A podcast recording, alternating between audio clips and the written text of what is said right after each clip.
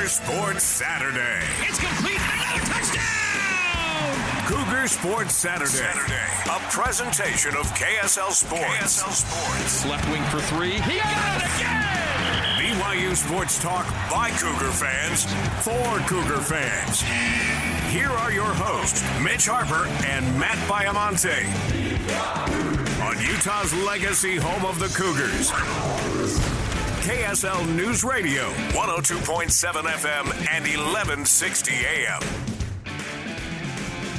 Welcome back in Cougar Sports Saturday. We're having a great time talking BYU hoops, BYU basketball, watching a little NFL combine as well.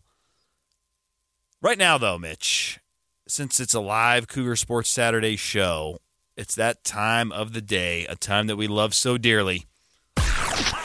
The Cougar Sports Saturday Top 5, sponsored by Economics Partners. Mitch and Matt clash in a weekly battle of BYU sports knowledge. Here's the Top 5. Oh, yes. Top five is back after a two week hiatus due to matinee BYU basketball games. We're back in the saddle for another edition of the top five, which brings we bring which means we bring in our producer Nate Slack, who's in studio with us now. You can follow him on X, Nate Slack five. Nate, how are you doing on this dreary, rain-filled Saturday afternoon? I can't believe how dark it is outside. It's but it is very uh It felt apocalyptic driving in. Yeah. I like it. The I- wind. I like to go to the. Uh, is it six north? You go past. yes. Yeah. Okay. Yep. That's how I like to get here to broadcast house. Me too. And then I'm pulling up, and it's like you could barely see the state capitol on the hill. It's so like muggy and nasty. I'm like, I feel like I'm playing The Last of Us or some some uh, apocalyptic game. but we got a good top five for you guys today. BYU has ten quarterbacks listed on the spring roster, and for today's top five, in order, you guys have to list the five quarterbacks to have thrown the most recent touchdown pass in a game. Wow. Very interesting. So it's kind of tough because some of these guys have gone on missions, and some of them are transfer quarterbacks.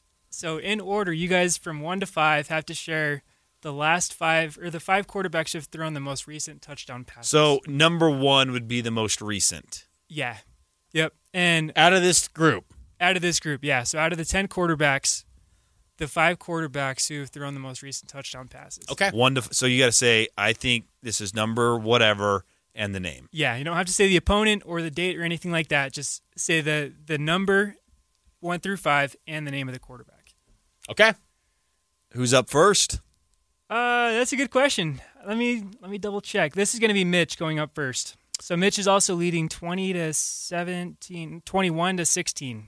So Okay. he won last week, so Mitch getting the start. Let's go with Jake Retzlaff, number one.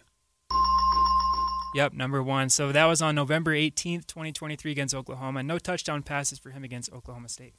Did put BYU in a position to make a comeback in that Oklahoma State game where they had that drive to be in position to go win, but uh, and, and ultimately got the field goal. But uh, yeah, Jake Retzlaff, he had some moments down the stretch there, and I think far too often we think about the the negative plays, the the interceptions, the the turnovers, but you know he he did have some plays, uh, including some three touchdown passes last season for BYU. If you take out the horrific interception I was going to say the same thing. against Oklahoma, and I would also say also take out the poor decision interception that completely changed the tone of the Iowa State game. yeah, You take both of those away, and those those weren't like great plays made by the defenders. Those were just boneheaded quarterback decisions.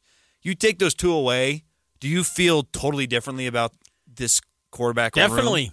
I mean, because if he doesn't have that mistake against Oklahoma, you got a quarterback that took down a nationally ranked Oklahoma team when you were an underdog, and uh, but those decisions, every snap matters. You can't discredit it and throw it out and say, "Well, in, in these thirty snaps, no, that's that's not how this works." That was a costly mistake that cost BYU a football game, and I know it's not just one play that loses games, but that was a big one, and that's one that will probably never be forgotten because you're never going to face Oklahoma again in Provo, and so to to have that mistake, it was it was a big mistake because he had many chances to plant his flag and say, "I am your leader. get on my back. I am the number one quarterback going forward. And he just couldn't seize that opportunity. Well, now he's got the chance in spring football.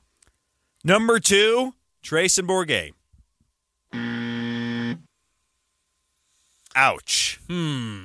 Mitch can take a commanding lead here. Let's go with Gary Bohanon, October 2022. What number on the list? Uh, two. Uh, Gary Bohanon, number three. All right. Let's go with Ryder Burton, number two. Jeez. Wow.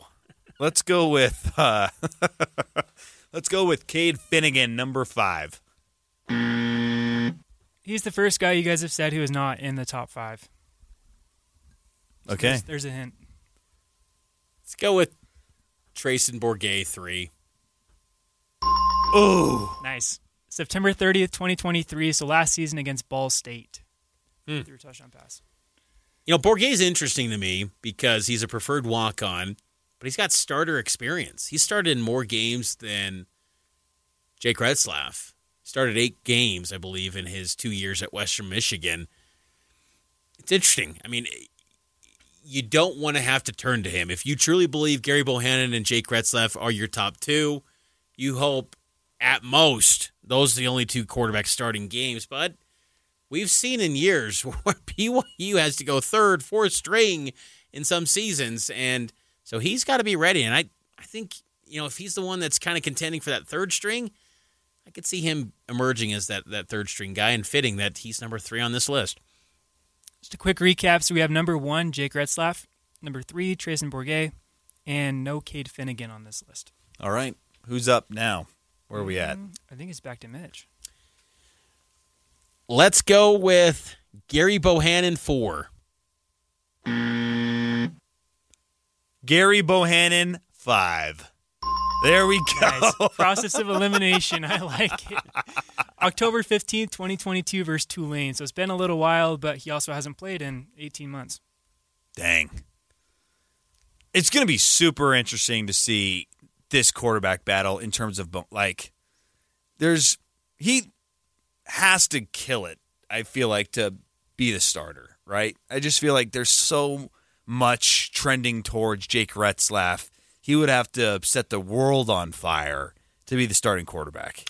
I don't think it'd be a, a monumental upset because I just think that Aaron Roderick likes him a lot, and but I, I do think that Retzlaff is the favorite, and but I I think the fact that they're on equal footing right now, that's kind of an indication of they, they like him and they want to give him every chance to to potentially succeed. All right, where are we at? Matt's got a chance to have equal footing, so it's back to Matt. Ryder Burt, number four.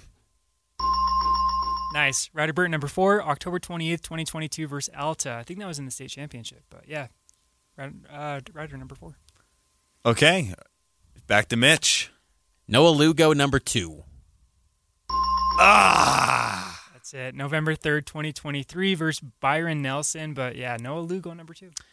Lugo is not in the mix to be in this top three quarterback conversation this year. He's a he's an athlete, uh, great hurdler, track and field.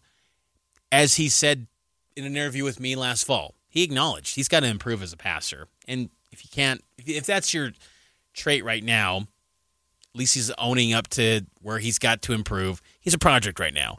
And, you know, he was originally committed to UTSA, flipped his commitment in the summertime when BYU's options at quarterback were evaporating quick on the recruiting trail. Like he- when they got him last July, they had missed out on a handful of quarterback prospects. And it's not to say that he was plan Z, but you know, he was kind of deep on their board of quarterbacks and then they offered him and he flipped from UTSA to BYU and so they're going to have to develop him and see what he can become, but a good athlete and he played at a high level of football too in the Fort Worth area, so um, you know, he could be someone that to, to monitor down the road for sure.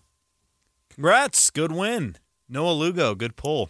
Unique list, Nate. I So- enjoyed that. Who are we missing in the room? We've got uh, a Hagen, right? Yeah, Cole Hagen. Cole Hagen. Yeah, Cole Hagen. So he's class of 2020. I didn't even bother looking at his stats because that would have been in 2019. He was Gatorade Player of the Year though. Yeah, that he year. was. But He that was, was. that was before a pandemic, so it's like it's been a minute since he's been We got slinging the rock. uh, you guys mentioned Cade Fennegan. So his his last touchdown pass. Do you guys remember when that was? Boise Was it- State. Yeah, Boise. Yeah, Boise against BYU Yeah, in 2020. yeah. So that game, uh, missing. Let's see, Micah Nick Fea. Nick Billups. Yeah, Nick Billups, Micah Fea, and Dane Christensen. So I think all Dane three of those guys are walk-ons. Yeah, Micah Fea at Orem, and then Nick Billups at San Clemente. Yeah. And then Dane Christensen down in Arizona. Dane Christensen's kind of interesting. I mean, he's he's got a unique quarterback number. Seeing that at number twenty at QB at BYU, I'm like, huh? Like, wh- what is that? That what is that number? But I can get down with that. Uh, but he, you know, it's it's fascinating to see ten quarterbacks in the unit. I don't imagine that's going to be the amount that BYU has in the season uh, you know, I'm sure there'll be some attrition and some movement that happens after spring. It's only natural. I mean, not everyone's going to be content being the eighth string quarterback. It worked for Steve Young, but it doesn't work for everyone, especially in this era with NIL and transfer portal and basically everyone saying, you know, like you, you got to go play now. And the thing is, too, is that with quarterback, unlike any other position, it is so expensive to develop at quarterback uh, as a youngster. Like if you emerge as a D1 prospect as a quarterback these days, your your family has invested thousands, probably tens of thousands of dollars.